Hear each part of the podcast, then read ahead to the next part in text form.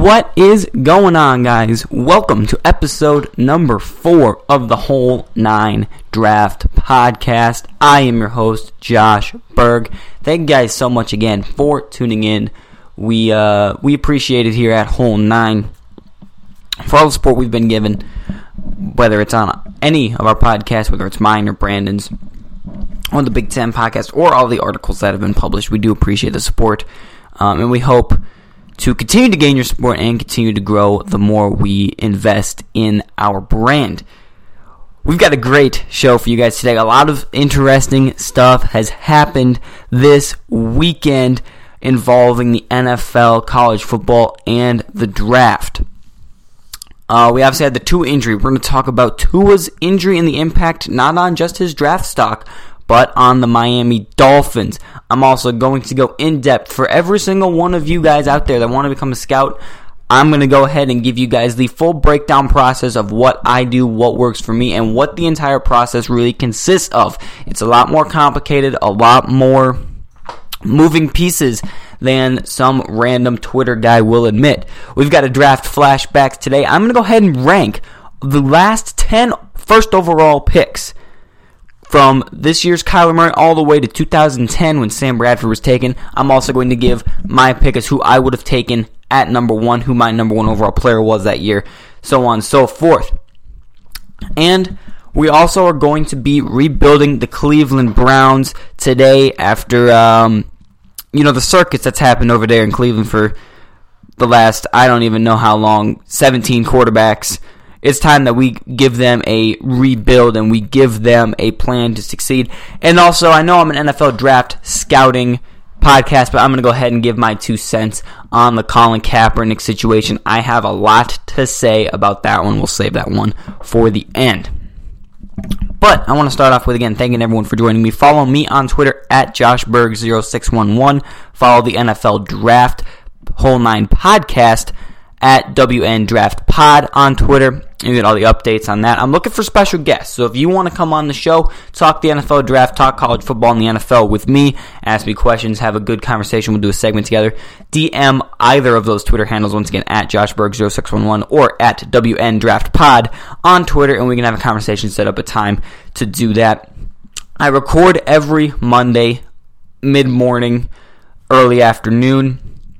And the podcast, obviously, as you guys know, gets released late Monday, early Tuesday. So that is all I have in store. Let's get into it. We're talking about Tua. Now, if you guys lived under a rock for this weekend, went, you know, fishing in the middle of the lake with no Wi Fi or cell service, Tua Tagovailoa, Tungavailoa, however you say his name. Someone please tell me how you say his last name because I hear it pronounced 50 different ways. We, we all, everyone calls him just Tua at this point because I think it's Tungavailoa, but I'm not 100% sure. Anyways, Alabama's quarterback potential number one overall pick, consensus number one quarterback by most people. Although Joe Burrow is rising, he is my number. He's my QB one. Joe Burrow is went down on Saturday against Mississippi State with a hip flexor injury. Now this play was not easy to watch, and his reaction after the play had finished was not easy to watch. Um, it reminded a lot of us that were alive anyway. I, I was not living when this injury happened, but seeing old videos and stories of Bo Jackson's injury that ended his career. Um, it was not easy to watch. The pain that he was in, the reaction around the stadium, his teammates, Nick Saban, the entire college football community, it was not easy to watch Tua go through what he went through on Saturday. Now, as an NFL draft analyst, we have to keep this transparent and keep the feelings of the player aside and focus on it independently in itself. This could severely, severely impact Tua and the NFL draft. And I'm not talking about just a couple spots um, you know, falling from, you know, picking one to pick four, pick four to pick 12 or whatever. This could have severe implications on not just the NFL draft, but this man's career. Now, Alabama was able to reduce the, um, dislocation right there at the stadium before he was airlifted to St. Vincent's Hospital, um, where he will undergo surgery today on the hip to get it fully replaced. And they do expect him to have a full recovery, but we don't know how long that recovery is going to be. Now, um, what this does from not just an NFL draft standpoint, from from an NFL draft analyst, and NFL draft podcast and scout standpoint, it is really difficult to to judge and grade Tua fairly in the process. And we'll talk about this more in the scouting process in a little bit, but we now can't officially put a label on Tua for what it is. And you can check out a great article by Mason LeBeau on whole9sports.com as he completely went in depth on this whole situation in an article. It's a great article. Uh, I've read it two or three times just myself. Um, we can talk about the b- bunch of moving parts. What this does for Tua, what this does for the Dolphins, what this does for the rest of this year's draft and next year's draft.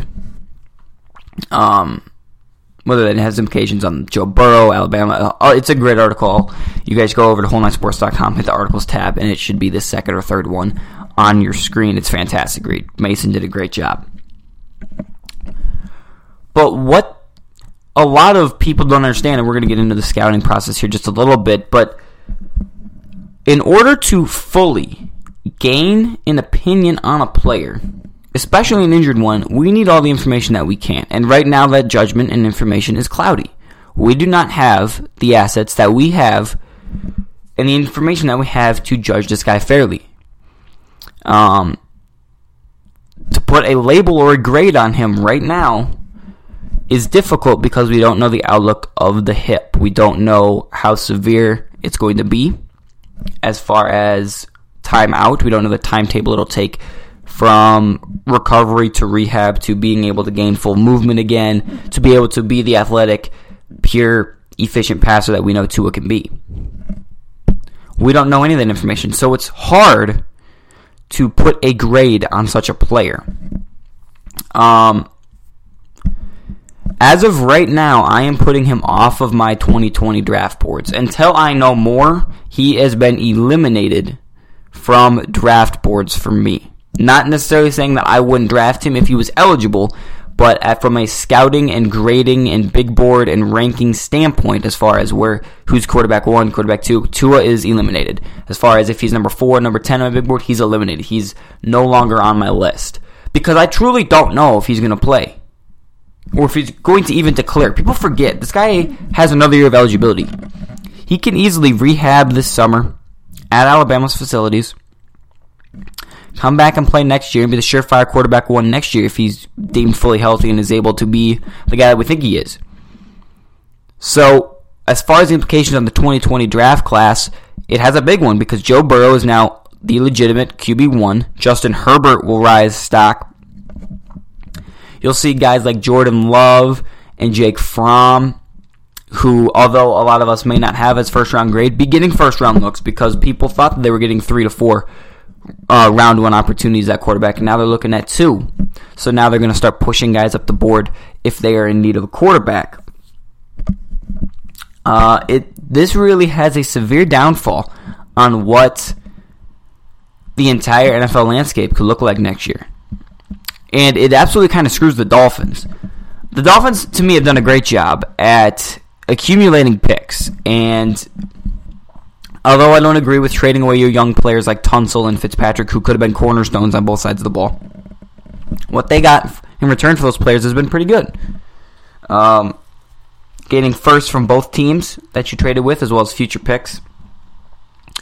Miami now needs to focus on completely overhauling their roster gaining players, substantial players, to put at holes. You know, an offensive tackle, a receiver, a corner, a linebacker. You know, things like they need to focus on the important positions on the offense and defense to gain to gain a stable roster. Because Jordan, uh, Josh Rosen's a pretty good quarterback, at least to me. I think that he can be pretty decent, okay quarterback in the NFL. Um, you have him in your building still. Ryan Fitzpatrick seems to still want to play. So say you just run it back next year. Say Tua doesn't declare, you can just run it back next year. Still have the assets and picks. You could tank for Tua again next year, where you have the assets that you can move up in the draft to acquire him if needed. Or they can look in the direction of a Justin Herbert, or trade up substantially to see if they can even convince Cincinnati to move and take Joe Burrow. You know what I mean? So they have options here. What I would personally do is I would get on the horse for 2021. I would gain as many good players in this year's draft as possible. You know, a pick four, you could look at, you know, a Jeffrey Okudah or a Jerry Jeudy or a Chase Young if he's still there. And then, you know, with the uh, Steelers pick, you could look at a mid round pick like an Alex Leatherwood or a Tyler Biadasz. And then the Houston Texans pick, you could look at, you know, a Diggs or a Deebo or a Henderson or a Dylan Moses. You know, gain as many good, talented players as you can on this roster. Make this roster a competent and well rounded team. Because then in 2021, with the quarterback class there, and we don't know, you know, the elite talent, you know, you can have Sam Ehlinger and you say Tua doesn't declare, which I don't think he will anymore. Um, you'll have Tua, so you'll have options at quarterback in 2021 which I know kind of sucks for Dolphins fans because you know you've had this really bad year of suffering and trading all these players, and now you don't have a quarterback, and you're te- and I'm telling you guys to do the same thing again next year, where you're gonna have picks and you're not gonna have a quarterback, and you're gonna lose and you're gonna be bad. But if a quarterback walks into a situation that's got a good roster, good foundation, good offensive line, he succeeds. Look at the difference between Lamar Jackson and Sam Darnold. We all can agree that Sam Darnold was the better quarterback out of the draft classes from a grading standpoint, from a trait standpoint, from a talent standpoint, and from an upside standpoint. We all can agree that Sam Darnold could have been a surefire Hall of Famer. At least we could have projected him to be an all-pro t- quarterback type of type of quarterback. And Lamar Jackson was a project that if you un, if if you were able to unleash his abilities would be a superstar which we were seeing Bud do our frontrunner MVP discussion in front of our eyes.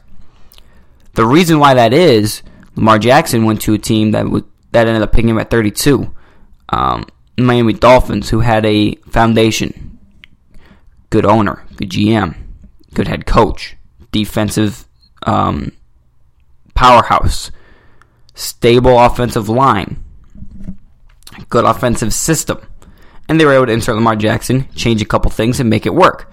Sam Darnold went to a place where not such a good roster, not at all. No offensive line stability, no head coaching stability, no GM stability, no defensive stalwarts other than your safety. Um, and he's struggling. Organizational structure and roster management is always crucial for a young quarterback. So with the Dolphins, if they decide that they want to take a quarterback at whatever pick they have without filling out their roster, then that quarterback could be deemed to fail. Or if you build your roster, and I don't know why my fan is on my laptop is being really loud, but if you build your roster and then run it back 2021 where Tua will be available if he decides to stay, then you can run it back. Tua will come in in a better situation with a better roster. Now, the the the one of the best quotes that I that I heard as I'm doing research for this uh, project is how NFL evaluators will evaluate Tua, obviously. And Pat McAfee on Get Up this morning was the best ability is availability. Tua has had four surgeries in his collegiate career. Four. He's had a knee, an ankle, and I think he had two on his ankle, a knee, and then a, a hip. I could be completely wrong, but I know for sure it was an ankle and a hip for sure he is not available, and he hasn't proven that he can stay healthy in the NFL. And this is behind, you know, an offensive line that's got NFL starters across the board with weapons that are top 10 picks at wide receiver and a first round running back. So you go to the Dolphins with none of those. You could be in some serious trouble here. And will the head coaches and GMs in the league want to bet their future on a guy that can't stay healthy? I don't know. I, I truly don't know. Like I said, this is an intriguing uh, thing going on here. You know, we had a situation kind of similar to this with Jaylon Smith from Notre Dame a couple years ago. He ended up going second round of Dallas and is in you know a Pro Bowl linebacker, but he was a surefire top five pick, number one overall player on a lot of boards, and he blew up his knee. He blew up his his uh, ACL, and he plummeted the second round. This is this is that same situation, only to a higher degree because it is the most important position in all sports, the quarterback. It is the most important position on the football field in the quarterback.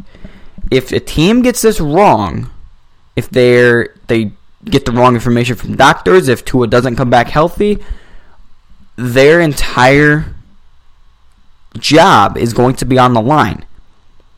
And Tua, forget the hip for a minute. I already had concerns about him with his ankles and him not looking as athletic when he's hurt. I mean, obviously it makes common sense, right? But he didn't he hasn't been able to stay healthy. Now you throw in the hip injury and this is a severe case of a guy that gets injured in college, gets injured in the pros. It happened with Sam Bradford, it happened with RG3, it could happen with Tua. Um, it's just really unfortunate for college football. It's really unfortunate for the NFL draft. And the poor Miami Dolphins, man, I swear. The Dolphins had this great plan. We're going to tank for Tua. We're going to get this quarterback right. We're going to get a bunch of picks, get Tua, get a bunch of guys around him. We're just going to take a bunch of Alabama guys. We're going to take Leatherwood and Jeudy and Tua. We're going to have the Alabama Crimson Dolphins. And then they start winning games. Tua gets hurt. And now you're back to square one of what your plan is it's going to be interesting to see what Miami does. It's going to be interesting to see what ends up happening to it. We all hope for him to have the best. We all hope for him to come back healthy. And hope that his career will still be intact and we could see him do what he's doing currently at the college level, at the pro level. So that's my take on that. And this is kind of a smooth transition because this kind of goes into we're going to talk about next, and that's the scouting process as a whole.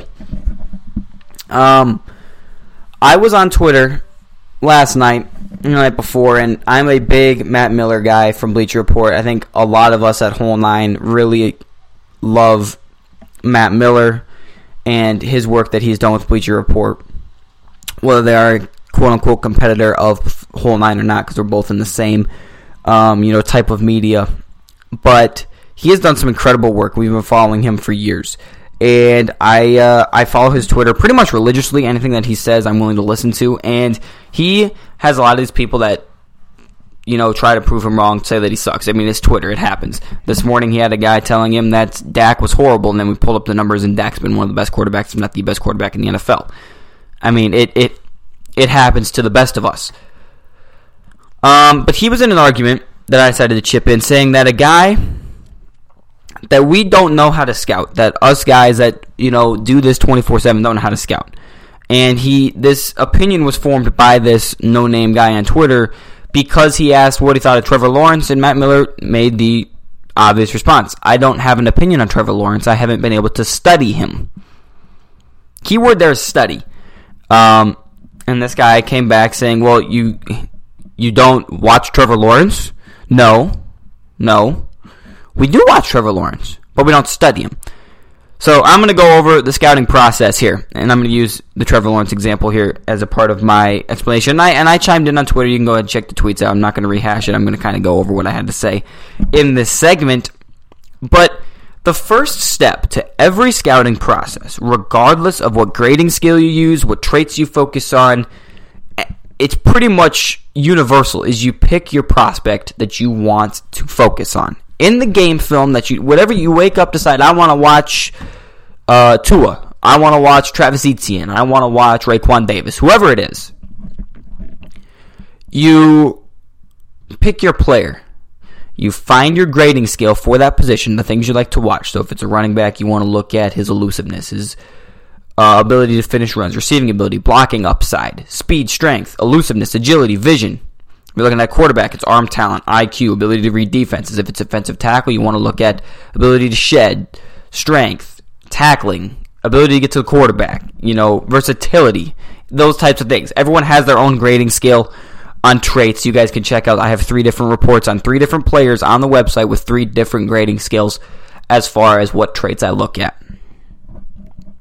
So you wake up, you want to you want to focus on Tee Higgins, wide receiver from Clemson. So instantly in your mind, you know that you're going to be looking at his ability to get off the line of scrimmage, his hands, his ability to catch in traffic, his route running, his ability to make cuts, etc. So, step one, you've got your prospect. The difference between watching and studying are two completely different things. And not everyone completely understands this because not everyone is an NFL scout or an NFL draft analyst or a pod, whatever it is. Not everyone understands the entire process and the amount of work that all of us do 24 7. The scouting process does not ever end. Once the 2019 draft was over, we started working at 2020. Once the 2020 draft concludes, we're going to look at 2021. 24 7, 365 days a year, we're always looking at film breaking down players. I'm not saying that we don't sleep. I'm not saying that you know. What I mean, you know what I mean. You guys get my point. We're always looking for new information, looking at new prospects, gaining new opinions on players. So scouts like myself, we when we are studying game film on a player, we watch the game with a totally different set of eyes, different perspective, different purpose. Our job is to completely dissect and analyze every little bit and every little detail of the per- specific player that we want to watch. We don't look at the surrounding players. We don't look at the outcome of the game. We don't look at the box score. We don't look at the the coaching. We look at strictly what that player is able to do and the traits that he possesses. So, like Matt Miller said on Twitter, when scouting Tee Higgins or Travis Etienne, we are not looking at Trevor Lawrence. We are not looking at Trevor Lawrence's footwork. We are not looking at his accuracy, his arm strength, his ability to move. We're looking strictly at T. Higgins. We're looking at what he is able to do, what Travis Etienne is able to do. What he does on film matters little when we are watching these other players. And because Lawrence is two years away, one to two, uh, he's at least one year away, possibly two years away from even being an NFL draft prospect. It is hard to determine an opinion on him because we have not even started looking at him yet from a scouting perspective with scout's eyes, as I call it, scout's eyes. So we can't compare him to Joe Burrow or to Baker Mayfield or to Tua or Jordan Love. We don't have that firm opinion because we have studied those other players like Tua, Love, Burrow, Baker, Kyler, whatever it is we have not studied Trevor Lawrence because we are focusing on the pieces around Trevor that are draft eligible this year. Etienne, Higgins, just to name a few of those names. So when watching Etienne, at least for me, I'm looking for a couple different big things. I'm looking at his burst from his very first step when he gets the ball. I'm looking at his vision. Is he able to find holes? Ability to break tackles, make cuts, block, his receiving ability, ability to power through and finish runs, his breakaway speed etc. I am looking at Etienne, every little thing that Etienne does on the specific game film that I'm watching. Does not matter the opponent, does not matter the venue, it does not matter what Lawrence is doing, it doesn't matter the protection. I want to look at strictly Etienne. And I guess I shouldn't say it doesn't matter what Lawrence does, whatever, because if Tee Higgins doesn't catch a ball and the ball is thrown badly, then you kind of judge it based on circumstance, right? But 99% of the time, I am focused on strictly what Etienne is doing, what Higgins is doing, whatever player I'm watching. If I'm watching Jerry Jeudy, or if I'm studying Jerry Jeudy, I'm not worried about what's, what Tua is doing because I'm focused on the wide receiver, what Jeudy is doing on film. So I am less concerned about what Trevor Lawrence is doing in that frame. When I'm focused on Etienne or Higgins or whatever player that I'm choosing, I'm less focused on what the surrounding players are doing. I'm locked in on my player. Because our job is to focus on the traits and abilities of the specific player individually so we can accurately place a firm grade and gain a solid opinion on the player and give a fair and accurate projection of what this player will be in the future. If I am busy focusing on Trevor Lawrence and his footwork when Tee Higgins is running a go route, I could miss some important things that Higgins ha- has his footwork, his ability to get off the line, his ability to out physical the corner or defensive back, his hand strength, his usage, So I would miss all of these intricate details if I was looking at Trevor Lawrence on that play. You lock in on your player and you watch the film develop. And this isn't just, you know, we look at one specific play, we look at that play from different angles, we look at that play from different camera views, we look at it from different perspectives. We look at every intricate detail in order to gain a firm, firm opinion. I, and it's different for everyone, but I spend up to two hours on one player's game film. One to two hours just watching one one piece of tape from a player, which is why it takes me so long to get scouting reports done. I want to be precise. I want to be perfect. So if I'm watching Joe Burrow versus Alabama, I could be watching that game film for an hour to two hours, focusing on every little detail. And maybe it's because I like to be perfect and be perfectionist, you know? But I'm focusing on every detail that Joe Burrow was doing and what he brings to the table. Every piece of footwork, every drop back, every cadence, every signal, every move, every arm movement, every accurate throw, inaccurate throw, everything. I'm looking at everything because I'm using scout's eyes. But when I'm watching the game on CBS, Alabama LSU, and I'm watching, sure I could see what Jerry Jeudy's doing and what Tua is doing and what Burrow is doing. Najee Harris is doing, Kristian Fulton. I can see what they're doing, but it's not until I turn on my scout's eyes that I am able to fully break down and block everything else out. So that's the main discrepancy here between scouting and what these people on Twitter seem to think. Sure, we can gain a firm opinion on Trevor Lawrence if we lock in and scout him and we we study him. But studying a player and watching a player is completely different. I uh, I used a Dwayne Haskins um, example a couple episodes ago, a couple weeks ago, where I broke down why he was struggling because I went back on the film and I studied what he was doing instead of just watching the game unfold. If I see something in the game when I'm watching, I know I can go back and study it and figure out what's happening. It's a very intricate, very long process, which is why some people just don't understand it. And I'm not trying to sound like I'm better than you are. You are just stupid and I'm, you know, a genius. I mean, I have no credential yet, right? I'm just a guy that's doing what he wants to do and's been scouting for a while ever since he was 10. And I've gotten better at scouting as I've gotten older. And I've learned a lot of these things because of the people that I've talked to, because of the people that I have learned from and followed religiously, like a Matt Miller um, and Brandon Olson. And, you know, who, whoever I have been taught in contact with for the past however many years I've been learning. you take little pieces of detail from every person until you form your own kind of process.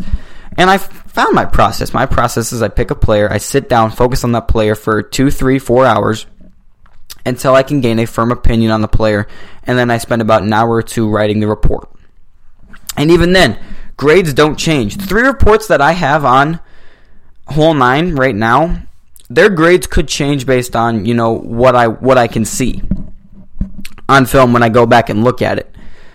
But watching and studying film is completely different. You can watch a random Boston College NC State game and not have any clue what the players are doing as far as from a scouting perspective. But then you turn on your scout's eyes and you spend two, three hours studying and scouting the play the player that you want to scout. You gain a entirely different perspective on what that player really is. So I just wanted to get that out there. Um, I'm more than happy to answer any questions anyone has. Go ahead and shoot me a DM on Twitter at JoshBerg0611. Like I said, I'm more than happy to help anyone understand if they didn't. I didn't want to come off like a cocky asshole um, that I know everything and you don't know everything. I just wish people understood the amount of work that everyone, every NFL scout, any NFL draft analyst, anyone from Bleacher Report to Whole 9 to NFL.com, any of their draft analysts, the amount of work that all of us put in and a player. It's not just watching a game and saying, yeah, that guy's good at football. There is a lot more details that go into it. So I wanted to go with that. Going to the NFL draft, it's time for another edition of Draft Flashbacks. And I was sitting, I was at Starbucks um, this morning trying to figure out what I wanted to do for the draft segments, uh, the draft flashback segment. And uh, I decided I've been scouting for 10 years now. Why don't we rank the last 10 first overall picks? So, a little bit backstory on me. The first NFL draft that I really followed religiously was 2009. Matt Stafford went number one, quarterback from Georgia. I didn't know much about the scouting process as far as scouting, but I knew the players. I knew I had my own mock drafts that I kind of just BS'd on a notebook piece of paper while my fourth grade teacher was telling me I should be doing this instead, blah, whatever. I think I'm fourth grade. I don't know. 2009, third grade maybe, second or third grade. I don't know. I was eight, so however old eight year olds would be, whatever grade that is. That's that's what grade I was in. Doing mock drafts with my. I mean, I would go every year. I would. I would get magazines. I'd get, I think it was the uh, Athlon Sports magazines that would just have the list of prospects and you know summaries and reports, and then I would form my opinion based on those reports that I would read, and so on and so forth. And then it bloomed into what I am now, which is a complete nerd that has no life other than scouting the NFL draft, going to school, and uh, going to his day job. So it's uh, it's it's a lifestyle, I'm telling you. But 2010 was the first draft that I really started going in depth in scouting. I remember getting the magazine that had Sam Bradford and uh, and Ndamukong Suh on the cover and I told myself then that that's what I wanted to do, and now here I am doing it. So that's kind of like my entire thing. But with this segment, I'm going to start in 2019, work my way back to 2010, give you guys, in case you guys just forgot, who the number one overall pick was, and who I personally would have taken at number one, or who my number one overall player was that year. So last year, it was Kyler Murray, who was a quarterback at Oklahoma, got picked by the Arizona Cardinals, traded Josh Rosen to Miami for a second. We know the story. If I was Arizona the entire time, I would have taken Nick Bosa, kept Josh Rosen, taken Nick Bosa. Um, it just made too much sense for me. I loved the Bosa. I loved Joey when he came out a couple years ago.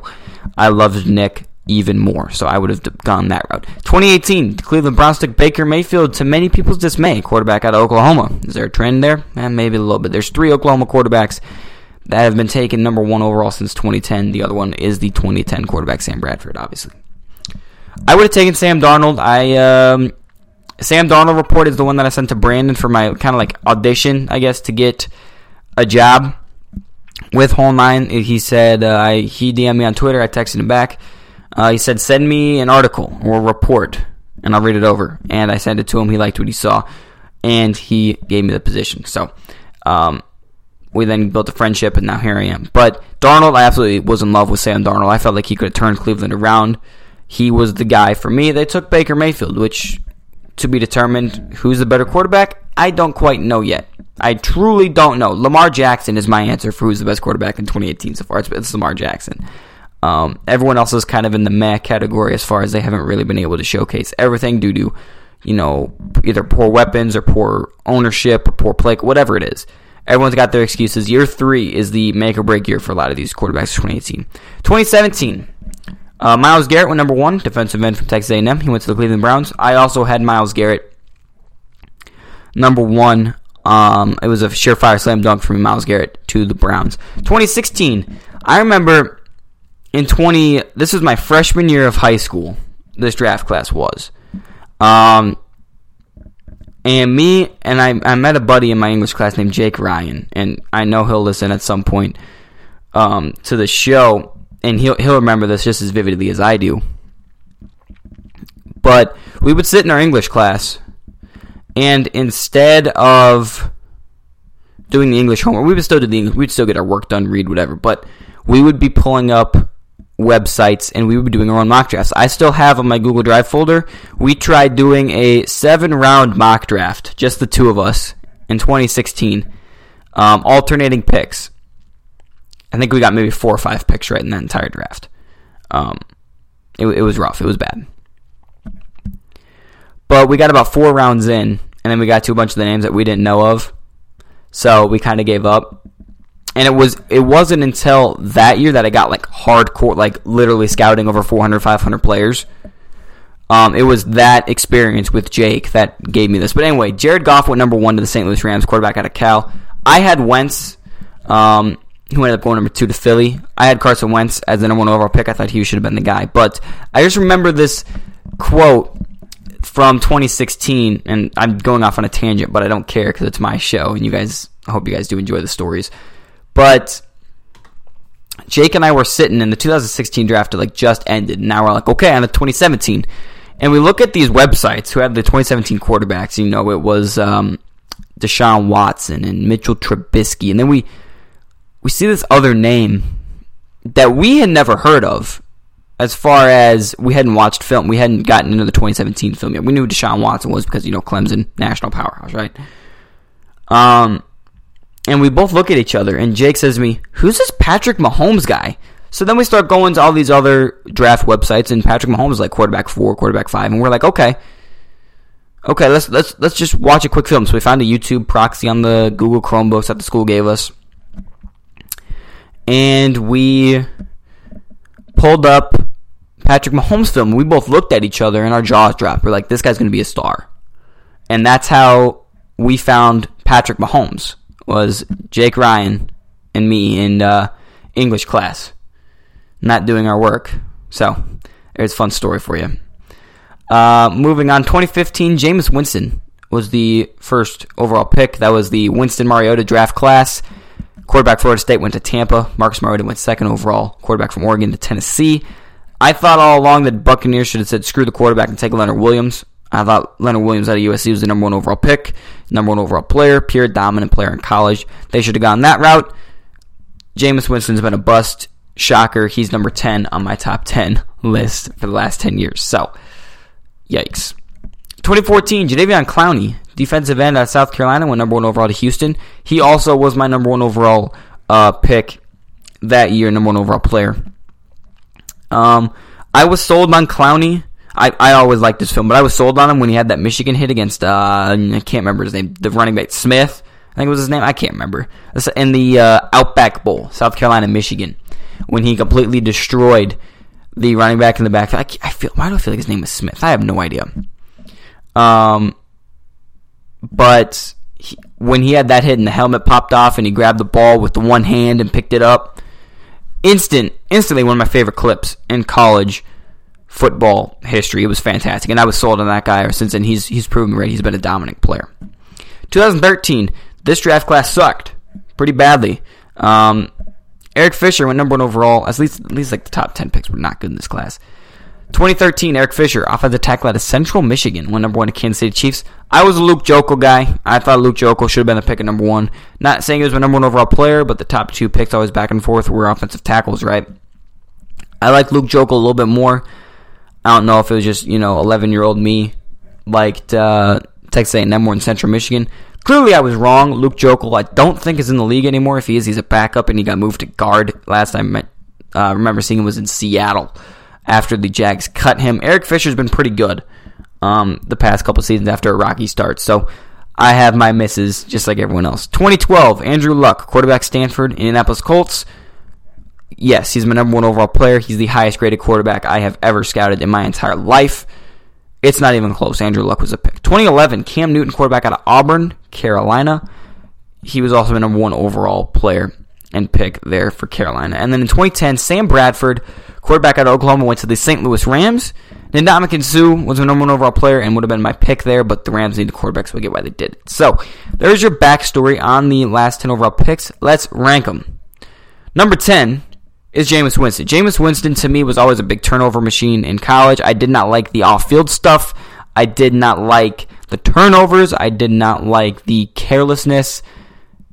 And it's proven me right. 18 interceptions in 10 games this year. Tampa Bay looks to be wanting or needing, if they're not wanting, needing to move off of him pretty badly. Tennessee looks to do the same with Mariota. Number nine, I have Sam Bradford on the list. Um, like I mentioned before, players that get hurt in college are players that get hurt in the NFL. When he was healthy, he had pretty good season. In Minnesota, uh, 2016, when they went eight and eight, he played pretty well. He just didn't have offensive line to protect him, and you know we didn't have the Diggs Thielen monster that we have now. Um, but he played pretty well when he was when he was healthy. Then 2017, he was playing well. Case Keenum took over after Bradford got hurt. Story is, uh, you know, history at this point. The Teddy Bridgewater injury completely changed the transparency of the NFL. Teddy never gets hurt. Sam Bradford never gets traded from the Eagles to the Vikings for first round pick. Do the Eagles end up taking Carson Wentz or keeping Sam Bradford? It's just an entire. There was an article that I, I can't remember who was by, but it was it was a fantastic article that really broke down literally how Teddy Bridgewater changed the trans his injury changed the uh, complexion of the NFL. It's fantastic. It's a great read. Number eight, I have Baker Mayfield. Um, I didn't like the off-field stuff. I thought he was a smart, accurate quarterback as far as on-field. He didn't have a great arm. He was okay athletically, but the off-the-field stuff really concerned me. And so far, he's he, you know the Myles Garrett situation obviously proved him to be uh, you know stand-up guy. He seems to be finally turning a new leaf. At least I would hope so. And he played pretty okay. Uh, turnovers are still an issue for him though, so he's right there, number eight. Right behind him is the guy that was taken after him uh, the year after number one overall pick, Kyler Murray, number seven. This guy's athletically gifted. This guy is talented. He's going to be a really good football player for a long time for the Arizona Cardinals. Him and Cliff Kingsbury match made in heaven. I also want to point out that these are not ranked based on the grades that I gave them in college. That's not what this is. This is rating them based on what they have been in the NFL so far. I wanted to get that kind of out of the way before um, you know we get any further on this list. Because I will be the first one to tell you that I was not a Kyler or a Baker Mayfield fan coming out of college. Um, in 2018, I was a Sam Darnold guy. I loved Darnold and Rosen. They were, I think, by 0.3 on the grading scale. They were 0.3 away. I think um, Darnold was an 88.1 and Rosen was an 87.8 or 87.7. So he they were they were pretty close. And Baker, I think, was my QB five out of the big five. And then Kyler was my QB three. Now he was my QB two. I was a Drew Lock guy in college. Clearly, I'm an idiot. Again, I have my misses. I just didn't like I felt like Kyler could have been Johnny Manziel. I people have their misses. I this was a clear miss for me. Kyler's going to be just fine in the NFL. Number six is Eric Fisher. Um, no slout against him for being in the bottom five. I guess you can call it number one overall picks. A lot of it has to do with his early unsuccesses. I guess his struggles. He's finally being able to put together, been a solid left tackle for the Chiefs and Patrick Mahomes. I missed on this guy too like I said, I was a Joeckel guy. Like I said, it could have just easily been because I liked A&M more than I liked Central Michigan. I don't exactly have the grades right in front of me what I gave them, but I this draft class sucked so bad. It, it was it was just awful. It was this was the Geno Smith EJ Manuel draft class if I remember correctly at quarterback. So it was not a good draft class at all. Eric Fisher at number six. Number five, I have Cam Newton. He, at his best, he's one of the best quarterbacks in football, and at his worst, he is not a starter. It it's his inconsistencies proved to be the downfall for him of his career. Whether he stays in Carolina or not, I don't know. Kyle Allen doesn't look like the answer anymore in Carolina, but the distrust between Newton and the it's a mess over there. I think Cam Newton ends up in Chicago, or at least he should. And Carolina goes to grab, you know, an NFL quarterback on the free agent market or in the draft. But Cam Newton, when he's been good, he's been really good. I mean, he led the Panthers to a Super Bowl appearance when they lost to the shell of Peyton Manning Denver Broncos team. Cam Newton was exactly who we all thought he was big, powerful, strong, athletic playmaker who cleaned up his his image by the way because a lot of people also had questions about him in college as far as attitude and transitioning to the NFL and he has been phenomenal. He has been a stand-up act. So I don't want to say stand. He's been he's been a lot better than most anticipated. So he's at number five. Number four is Jared Goff. He at the end of this year he could end up being number nine on this list. Um, he's having a rough year, but again, his second year in the league, he led the right second. He led the Rams to a Super Bowl appearance. So can't knock him on that. I think he's got good potential to be a franchise quarterback. I think he is a franchise quarterback. I just think that his offensive line right now is not good, and the Rams need to fix that. Number three, I have Jadeveon Clowney the Houston Texans are paying this man to completely dominate for the Seattle Seahawks up front. He is a superstar. He is one of the best passers in the league. He kind of got overshadowed a little bit uh, by J.J. Watt early in his career. He also had some injury issues. He's fully healthy. He's a stud. Number two is Myles Garrett. Um, I'm not going to go in depth on the Myles Garrett situation. I have my opinions on Twitter. The guy is an absolute piece of crap for what he did. Mason Rudolph definitely should share some blame, but you never hit another man with your NFL helmet. Um, he could have had severe casual implications there if he would have hit him in the right spot with the right part of the helmet. Um, but Myles Garrett on the football field is phenomenal. He was a front runner for a Defensive Player of the Year until the incident happened. He is just as good as advertised when we all scouted him two years ago. Um, the guy is absolutely phenomenal. Number one's Andrew Luck. Andrew Luck, if he would have stayed on the course trajectory, obviously got killed by injuries. Course trajectory, we would have been talking about him about first ballot Hall of Famer and a top 10 quarterback all time. That's how talented this guy was. He's still, he is still, and my grading scale was flawed in 2012. Um, I think I was, I want to say 11. I want to say 11 around NFL draft time. I don't think I had turned 12 yet. It was either 10 going on 11 or 11 turning on 12. So my grading scale definitely is not as good or as intricate as it is now. But Andrew Luck still has the highest grade for a quarterback that I have ever had. I think it was a 95.3. Um, I, w- I want to say 95.3. And that was like full in depth scout grade wise. Um, it was I was not following the process that I do now that I mentioned up top earlier in the show, but he the guy was near perfect coming out of college. And injuries had killed his career, derailed his momentum, and has now, you know, been the downfall. Obviously, he was retired, but if he would have stayed on course, played the other, you know, seven, eight, nine years that we all think he would have, first ballot Hall of Famer for sure. The talent was absolutely unmatched for him. Um, if I were to expand this to number 12, uh, number 12 would have been JaMarcus Russell. Then it would have been Jameis, Bradford, Baker, Kyler, Fisher, Newton, Goff, Stafford, Clowney, Garrett, Luck. I think Stafford's one of the most underrated, if not the most underrated quarterback in the NFL. He's phenomenal, been on a crappy team for years. It really sucks. But those are my thoughts on that. I hope you guys did enjoy that. I can do more ranking stuff you guys want. I'm still kind of feeling out the type of segments that you guys like to listen to. I like doing the draft flashbacks the most because it brings me back good memories like I said in the 2016 um, time with Jake Ryan was was fantastic, and it got me one of my best friends for life. So I do appreciate, um, I do appreciate everything that has happened to me since then. So, um, that is draft flashbacks. I really, uh, like I said, I could go and do you know the second overall pick and third, you know keep going, but a lot of those guys, a lot of those names, surprisingly, there's not like major busts on this list. I mean, you can consider Jameis Winston a bust, right? But he was a starting quarterback for six, seven years in the league. Sam Bradford, kind of the same deal. So yeah, the number one overall pick, you expect them to be franchise guys, but a lot of these other guys, Baker is to be determined. Kyler looks to be on on point. Cam Newton had his good run. Jared Goff to be determined. I'm gonna say, but I mean, he led them to the Super Bowl appearance year two.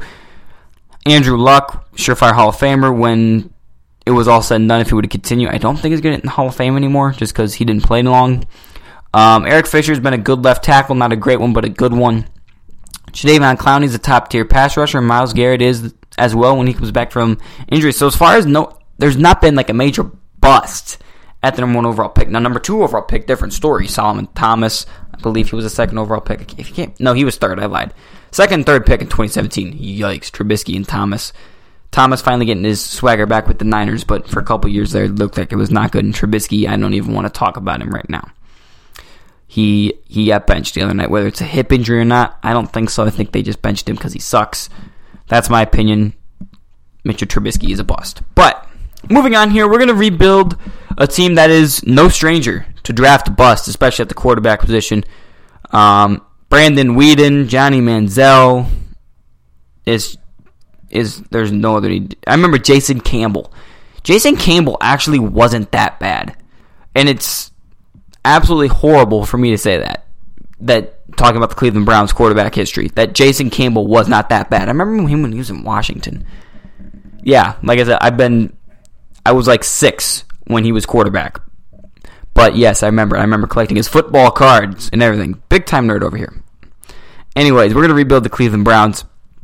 A lot of talent, a lot of dysfunction, a lot of lack of leadership and discipline. We're going to go over it right now. Step one fire Freddie Kitchens. He never should have been hired. He was given in a position to take that coaching job because the franchise quarterback liked him. You never let your quarterback determine the head coach. Ever. And you never picked a head coach before the GM at my uh, at New York Jets. Um, Freddie Kitchens lacks discipline. They're the most penalized team in the league. It's again advertised by what happened Thursday night. Um, they need new leadership. They need experience. They need discipline. All things that Freddie Kitchens lacks. Um, some names. Lincoln Riley is obviously the obvious one, right? You know, familiarity with Baker. He's not come to the Cleveland Browns. Like I said, we've been reading reports for months that the only job he would ever take would be the Dallas Cowboys, and I don't even think he wants that job right now um, because he's got a good gig going to Oklahoma. Come back 28 to 3 against Baylor. Baylor and Minnesota both kind of lost all their playoff hopes, I would think. Would they put in a one loss Big 12 champ in Baylor and a one loss Big 12 or Big 10 champ in Minnesota, assuming the rest, both of them win out over a team like a, a one loss non SC champ Alabama? I don't think so. I just don't think so. Even if even if it is Ohio State's one loss to Minnesota, who was the Big Ten champ, would be a lot better than Minnesota's one loss to Iowa, who was a four loss team. So I don't know. Inter- interesting to talk about there. I'm not going to go over the college football playoff right now. Um, anyways, fire Freddie Kitchens, Matt Rhule, Lincoln Riley, Eric Bieniemy, Kevin Stefanski, all great offensive minds that should be considered. Matt Rhule would be my number one overall pick, but I also am biased. I want him with Sam Darnold so bad. I'm not even a Jets fan. Like I'm a Minnesota Vikings fan, so it kind of sucked to see Stefanski leave, right? I'm not even a Jets fan, but I love Sam Darnold so much. Matt Rhule would do wonders for Sam Darnold. But he could also do wonders for Baker Mayfield in Cleveland too. So give him a call. Eric Bieniemy doesn't call plays. It didn't hurt Matt Nagy. Didn't hurt Doug Pederson the Andy Reid coaching tree. Eric Bieniemy is going to get a job. I think Cleveland should at least give him an interview. And then Stefanski interviewed for the Cleveland job last year and was a front runner before they uh, went with Freddie Kitchens. Maybe they look to rehash that. I don't know. Stefanski got a pretty good dig on, gig on a pretty good football team right now in Minnesota. So maybe that's my bias peeking out. I don't know. Those are just some names. There's some other names, obviously. I think they're going to eventually hire Mike McCarthy, which would just be the most boring and most lateral move ever because literally they need leadership and discipline. Two things that Mike McCarthy does not have. The experience part, yeah, he's been a co- head coach for a while. He doesn't have good leadership. He butts head with Aaron Rodgers, right? Baker Mayfield could butt heads with him as well. And the discipline part, I don't know if he could control that locker room. I just don't think he could. That many personalities, I don't know. Number two, it's going to be the biggest hot take on here. Um, consider trading Odell. And this part stings because I'm a big fan of what Odell does on the field. But Baker Bayfield does not know how to get him the ball. He does not. He does not know how to do it. He doesn't look like he wants to be there. And you lost a lot of draft capital by trading him, trading for him. If you trade him, you will regain that draft capital it's to me, it's pretty simple. If you're going to go with this whole new era, new regime, you got to get the noise out of there. You released Antonio Callaway because of issues. You trade Odell, and you bring in a head coach that will tell Baker Mayfield to shut the hell up. Baker Mayfield's got all the talent in the world. I think he could be, you know, a tier two quarterback, like a Matt Ryan type quarterback. Matt Ryan at his best was a, up twenty eight to three against the New England Patriots in the Super Bowl. At his worst, he's a quarterback of a three and seven Atlanta Falcons team. I mean, that's what Baker Mayfield can be. Um, so you you tell him to get the noise out of there. I think if you're going to really rebuild Cleveland, you got to get the noise out. Maybe that even includes Myles Garrett. I wouldn't do it. I would severely penalize the guy and tell him to watch his back because that was not okay. The biggest need on this team, though, in step number three, is beef up that offensive line. Baker Mayfield's getting hit a ton. The offensive line is completely in shambles, and there's some pretty good talent in this draft class. Tristan Wirfs out of Iowa, Alex Leatherwood out of Alabama, or Tyler Biadasz out of Wisconsin. Three really good football players, three versatile players. You can play Wirfs on the left or right side. A tackle Leatherwood can be a, ta- a right tackle or a guard. Biadasz can play center or guard as well. You need players. And then you've got some really good free agents, too. I don't know if all these guys will make it to the open market, but Brandon Scherff out of Washington. Trent Williams as well. I mean, hey, Trent Williams take both Williams and Scherff if you want to. If you're the Browns, you we're gonna trade for Williams anyway. Why not just pick him up for agency when he becomes a free agent? Jack Conklin from Tennessee is another option, and then Andrus Peat is someone that doesn't need to be talked about or isn't talked about as much, but I think he should be. He was a good player in college. Fell to the Saints. Think pick 13 in that draft class, and he's been pretty good. The Saints' offensive line has been really good from left tackle all the way over to right tackle. So those are some names there. The bottom line here: Cleveland doesn't need a rebuild. This team has talent. It needs discipline and leadership, and that starts in the front office. John Dorsey has to hold his players and his coaching staff accountable, and moves on down to Freddie Kitchens getting the hell out of there. That it was a really quick rebuild there, but because this team does not need a whole lot. You're going to have to re-sign Joe Schobert in free agency. By the way, this guy's going to be a big time free agent sign for someone. Let's just hope it's the Cleveland Browns because this guy's a good football player. He's a captain on the defense. You also, if you're Cleveland, could use another corner, another safety. Um, minimal things. Second, third round, you're looking at a guy like a Paulson Adebo, Xavier McKinney. Um, there, there's a couple names at both positions in the draft that they can they can look at as well. Like I said, like but mentioned, mm-hmm, that would made zero sense there. But as I mentioned, the Cleveland Browns don't need a lot of rebuilding and has a lot of talent from top to bottom. It needs discipline, it needs leadership. It does not need more noise, does not need character. It needs someone to take it by the horns and push them to Super Bowl territory, which they could reach with this team. I'm just I'm just saying. I'm not on the hype train. I was I was not on the hype train when they brought him in. Uh, everyone's like Super Bowl Browns. I'm like, nope, they're gonna go eight and eight, seven, nine, nine and seven. They're gonna be around that range, but potential with this team. I'm telling you. I'm going to end today with a non draft related segment. Um, a lot of you guys might hate me for it, but I'm all for controversy. We're going to talk about Colin Kaepernick here. It was the storyline of the week. I remember working, I think it was Friday night or Saturday morning, getting the alert saying that Kaepernick didn't show up to his workout. And I'm like, what the hell is this guy doing? And then you find out, you know, two hours later, he shows up at a high school facility, works out with media, whatever people calling it a PR stunt and all this stuff. And I, me, before I gathered and garnered an opinion, I wanted to get all the information. Because transparency and honesty is the best for journalists, regardless. I can be on here and be a character and look like a clown and not know what the hell I'm talking about because I used one piece of information and ran with it. Or I can still have my character, still have my own opinion, still have my voice, but have all the information to back up my points. So let's get the facts straight here. Kaepernick was out of the NFL for 32 months. Now I don't know if that is you know hard for you guys to determine. That's two and a half years, right? Two and three quarter years, if you want me to be specific. He filed a grievance with the NFL after claimed that he is being blackballed by the NFL after he was kneeling during the national anthem in support of equality for the people of color in America. This was obviously after all of the police shootings and, you know, all this stuff that's going on. I'm not going to go into detail. I don't want to get political.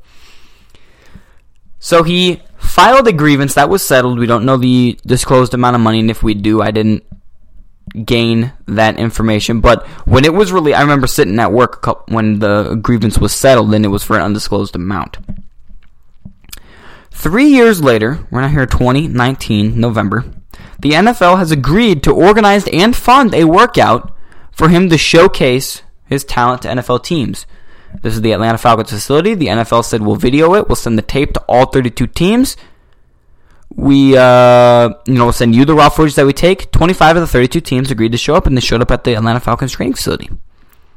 Kaepernick, a half hour before his scheduled workout with the Atlanta Falcons facility with the NFL, decided to go work out privately for the media at a high school 51 miles down the road. Uh, fewer than 10 teams showed up at the local facility. Now, in order to perform at the workout, the NFL had a couple different guidelines. He couldn't have unlimited media access. He couldn't do certain things, and he had to sign a liability waiver because the NFL was funding this entire thing.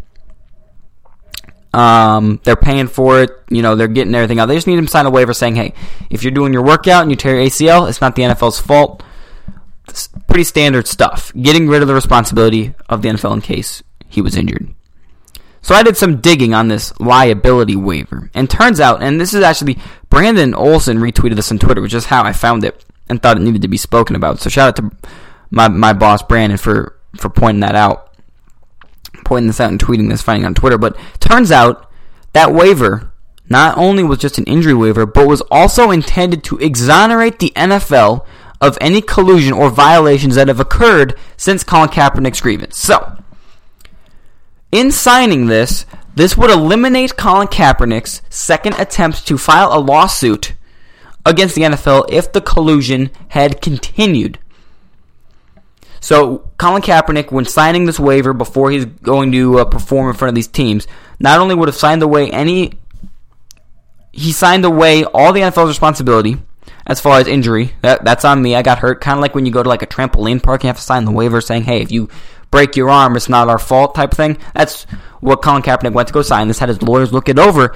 And in the document, it said that it would eliminate an attempt at a second lawsuit that Kaepernick could filed if after the workout the collusion and blackballing would have continued. And the NFL could retaliate the settled payment between one and ten million dollars that Cap would have to reimburse the NFL for his lawsuit, essentially. Transparency and honesty is the best for journalists. Gather all the information and figure everything out. Now, I am in no way a Colin Kaepernick supporter or fan of what he did. I'm a patriot through and through, will always love America, and believe that the American flag is a symbol and sign of respect for not only our country's history, but the men and women that have died every day sacrificing their freedoms and liberties so that we can live in a safe country with the freedoms that we enjoy. I would not be able to host this show without that sacrifice, and we mentioned this on the Veterans Day show. So I am truly thankful for everything that they do and believe that that American flag is a symbol and symbolic measure to those that have died willingly to give me the freedoms that I have. So I believe that Kaepernick's handling of him kneeling in his protest, the, the entire thing was all mishandled on his part.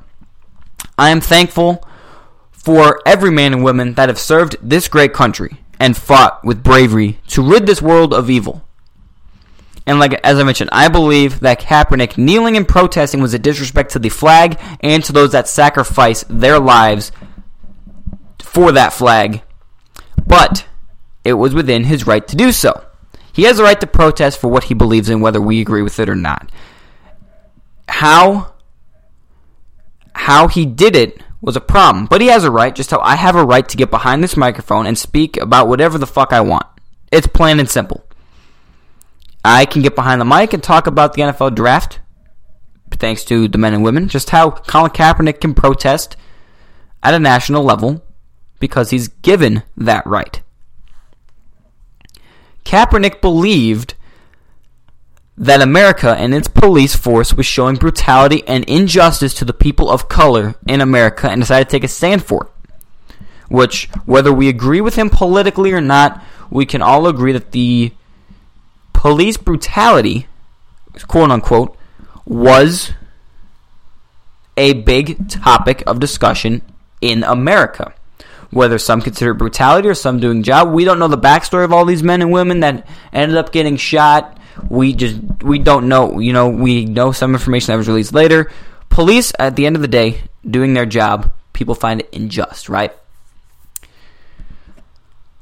Colin Kaepernick, in taking a stand for it, sacrificed his career and livelihood to do what he believes is right. He's took a stand to say, "We are America. I am not going to uh, support this America that is hurting my people, my friends, my family, my community. Fair or not fair? It's again, he's taking a stand for what he believes in, just how I can get behind the mic and take a stand and talk about for what I believe in. And again, I'm not going to get into my personal political views of whether I think the police are being brutal or just doing their job or if I swing one way or the other way. I'm strictly giving facts and information given based on the um, amount of research that I compiled in the past couple days. Um, so whether we agree with his stance or not, whether his opinion or what he is fighting for is something we agree with. Whether we like or dislike, mm-hmm, dislike, it's been a rough morning, guys, I swear. Whether we like or dislike is what I was going to say. How he went about showing his opinions, we all, all of us, can agree that he had that right to do so. And what the NFL has done to go at lengths from eliminating him from professional football is egregious and unjust. He has been blackballed, guilted, and been made look like a damn fool because of what the NFL is doing.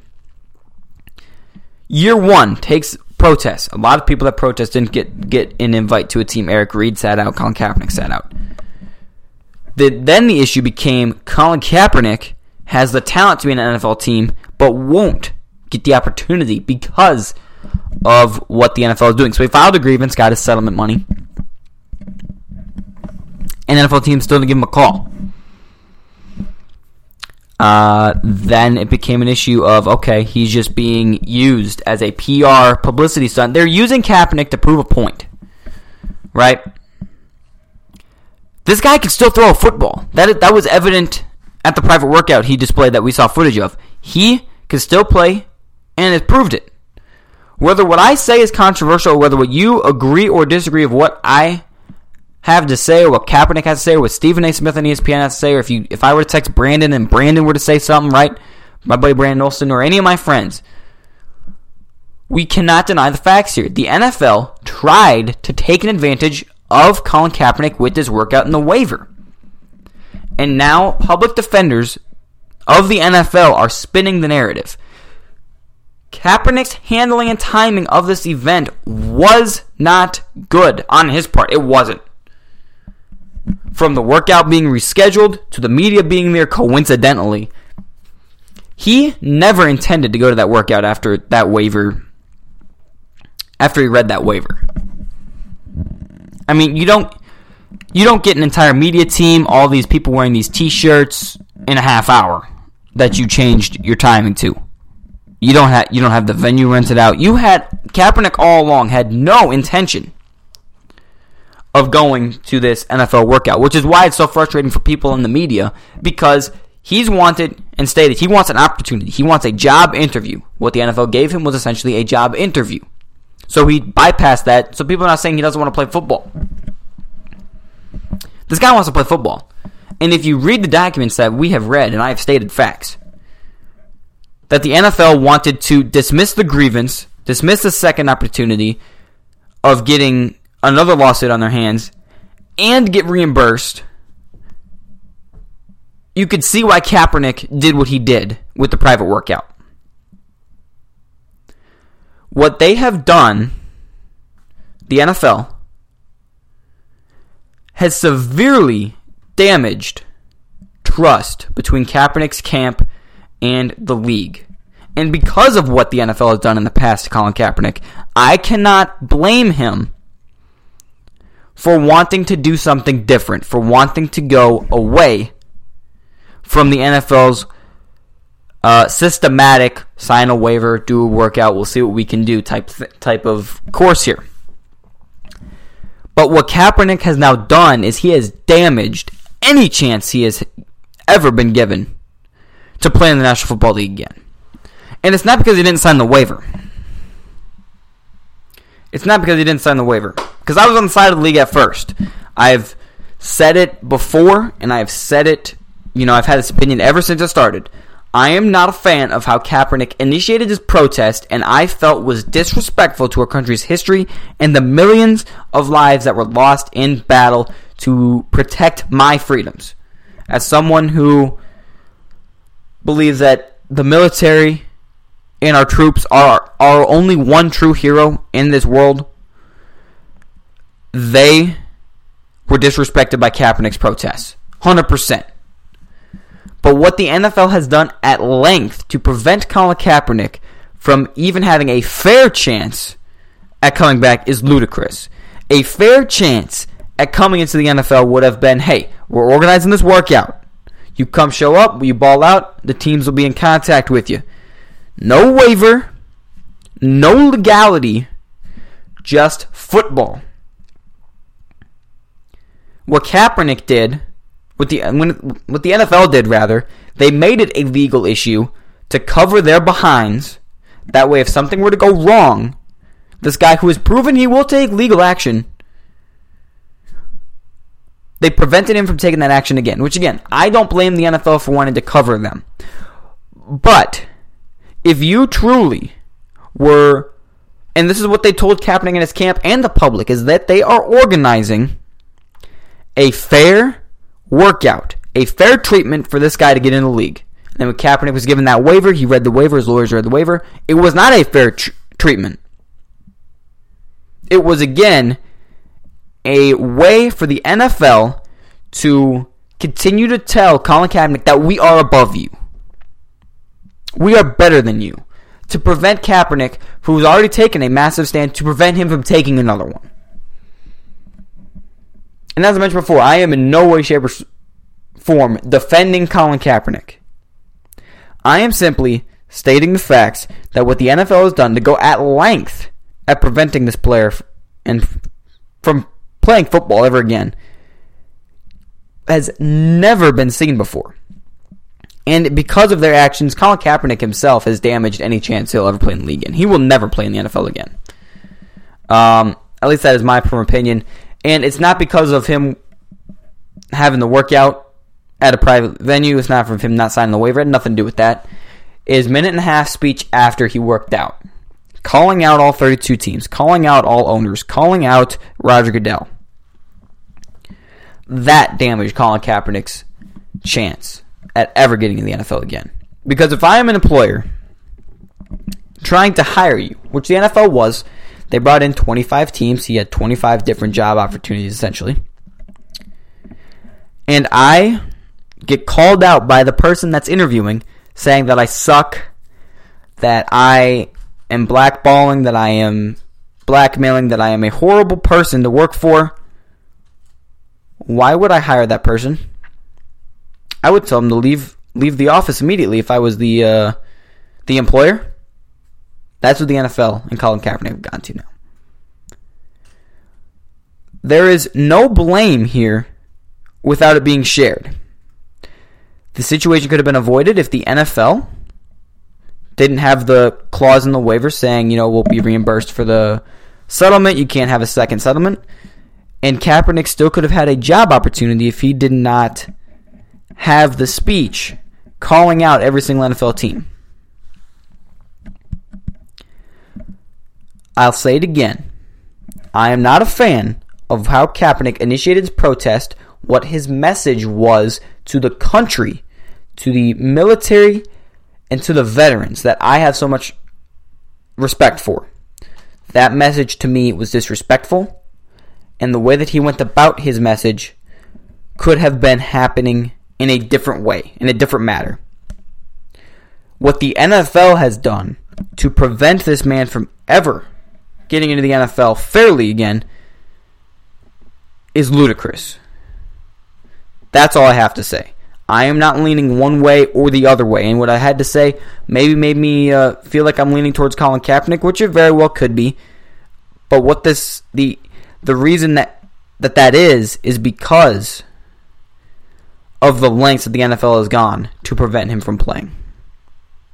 It all started with the protests, then teams not giving him a call, then this workout that turned out to be a scam by the NFL to get essentially to avoid another legal issue, and now we're at this point here.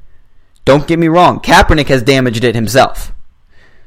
But the NFL here, that everyone seems to be publicly defending, is not at they are not uh, blame free. They are not completely out of the dark. Kaepernick is not the scapegoat here. The NFL has some blame to share as well. That's all I have to say. Have a great day, everyone.